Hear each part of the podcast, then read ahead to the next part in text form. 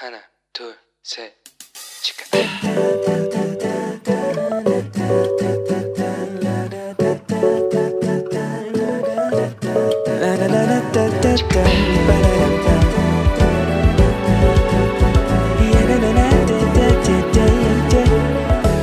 Here we go.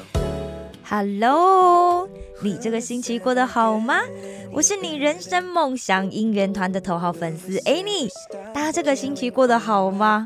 啊，老实说，其实我这两个星期真的是非常的紧张跟忙碌哦。啊，其实真的有很多的突发状况，不过。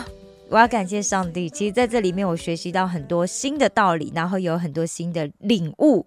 有机会我会再做在节目里面跟大家分享哦。今天我们还是要继续来讲这个逆转胜的以斯帖记哦。好的，上次呢我们讲到了雅哈随鲁王，他原本的这个皇后就是这个美貌的瓦什提皇后，她可能就觉得说，我这么的美，我为什么要去给那些人看呢？而且他们还是一些平民呢。所以啊，他就因为这样，他就不肯听这个王的吩咐，然后去宴席上见那些城里面的这些大小人民呐。因此，他就因为不听话，就被摘了这个后冠。简单来说呢，就是被国王给罢了哦，从此都不可以出现在王的面前哦，也就是被打入冷宫了。哈，但是啊，这亚哈水鲁王，毕竟他是一国之王嘛，对不对？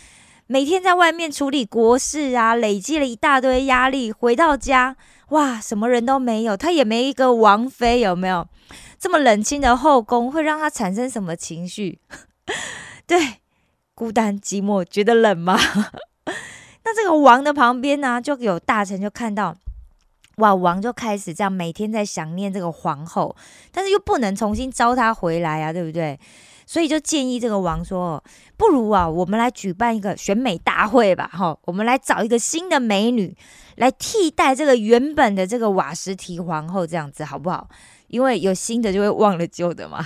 大家你看，谈恋爱就是从以前就这样子，有没有？怎么去治疗失恋？找下一个就是最快的方法，所以哦大家要注意哦，光有外貌其实不可靠哦，因为美如天仙的就会有这个什么比他更倾国倾城的，对不对？但我们每一天在那边嫌弃呀，他嫌他不好，嫌他那个也不行啊，我们嫌弃不要的，可能就是别人眼中求之不得的。所以哦，感情既然遇到一个对象，大家就好好珍惜，好不好？要。保持帮感情保持温度的最好方式就是什么呢？就比方说这个瓦什提皇后啊，如果说哎呀，我的先生啊，在外面处理国事啊，好辛苦哦，然后叫我去见这全城的大小人民，没问题，我就开开心心打扮的漂漂亮亮去吧。我跟你讲，很奇妙哦。人就真的是天生喜欢看美的事物嘛，有这样子的天性。所以如果有个美女、一个帅哥，很温柔亲切的来跟我们讲话的话，我们会怎么样？哇，今天一整天心情都很好，有没有？哇，就连隔壁老王哦，老王他们家那个每天在我家门口撒尿的小狗，都会变得好可爱哦。所以哦，如果这瓦斯提是一个非常体谅先生的太太的话，哇，那今天就没有以斯列记了。所以大家觉不觉得，其实 这我我都会这样想，我就觉得哇，这就是撒旦的诡计呀！撒旦呢，就是在这个瓦什提的心里面放下什么骄傲，放下骄傲这件这个东西之后，他这个人生从此就再也出现不了在他的先生面前嘞，他再也得不到他先生的爱。其实得不到的爱，真的就是最大的悲剧。撒旦呢，就让他因为骄傲得到了一个最大的惩罚，那个惩罚就是得不到爱。所以啊，我们在这边也要汲取这个瓦什提的教训。如果各位弟兄姐妹，你知道其实自己是长得很漂亮、长得帅的话，好吗？千万不要骄傲，OK？好，好，让我们再回到以斯帖记上。其实以斯帖呀，其实是便雅敏支派的人。来，我们来复习一下便雅敏支派到底是谁呢？好像有听过，但是又不太熟的。便雅敏支派啊，就是这个以色列十二支派之一，也就是以色列人的这个始祖雅各和拉杰他最小的这个儿子就叫做变雅敏，那就是他们的后代嘛，就是变雅敏支派。那出身变雅敏支派的这个圣经名人有谁呢？在旧约里面最知名的，当然就是这个以色列的第一个王啊，扫罗王就是卞雅敏之派的。那在新约里面呢，大家最最常听到的就是使徒保罗。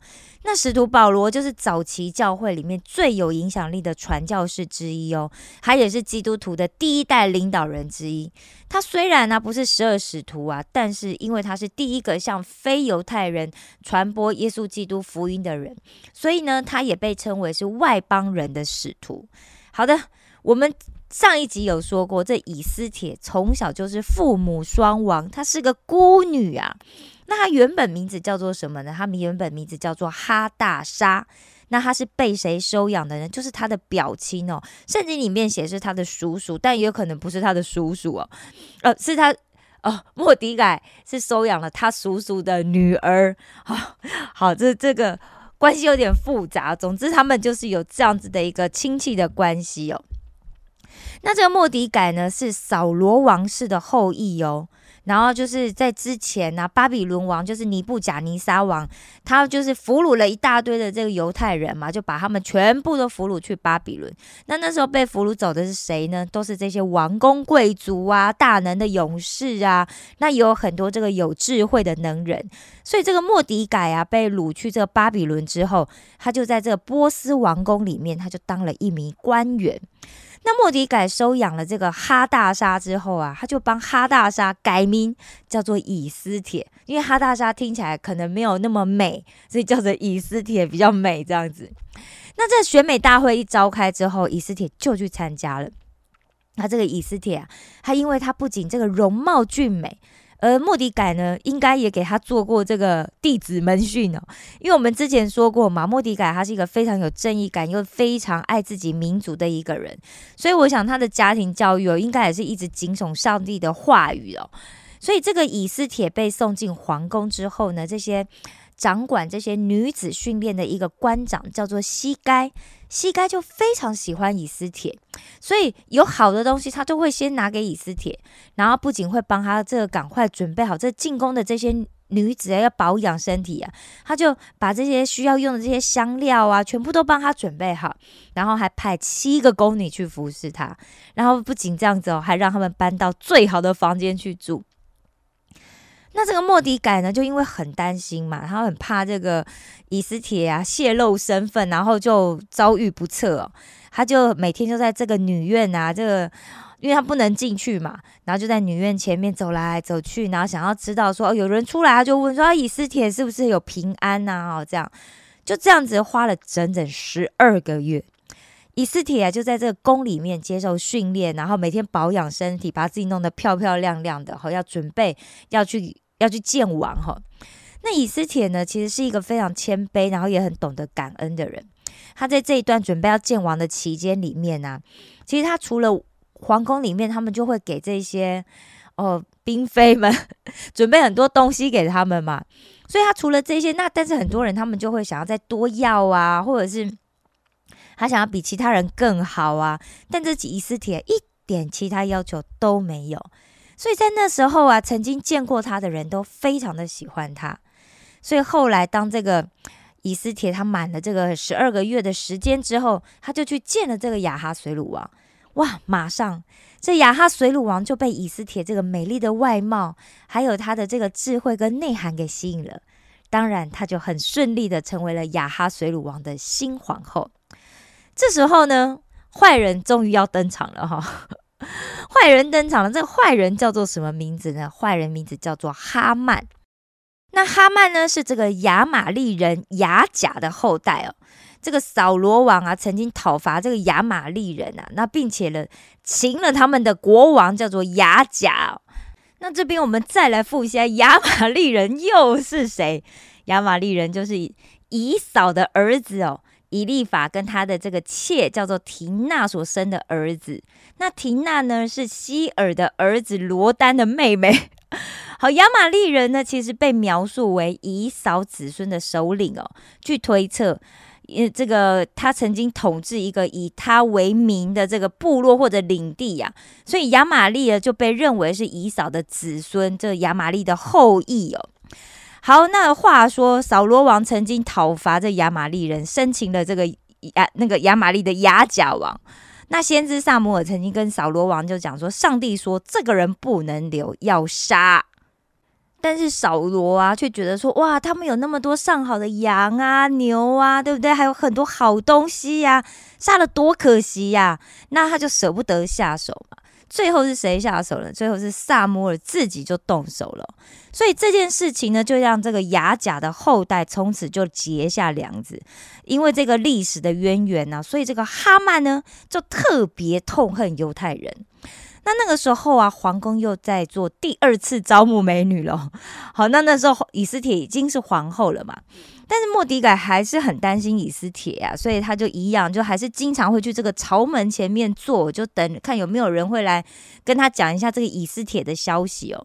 就有一天呢，就竟然竟然让这个莫迪改在朝门这边的时候，他就听到这个亚哈水鲁王他有这个看门的在太监嘛。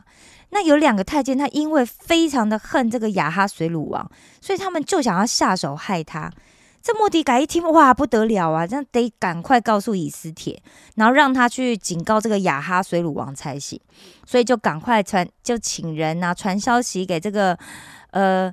以斯帖啊，然后让他告诉亚哈水鲁王，这亚哈水鲁王呢就顺利的逃过了一劫，他把这两个太监啊挂在木头上面，然后还把这件事情就写进历史里面了。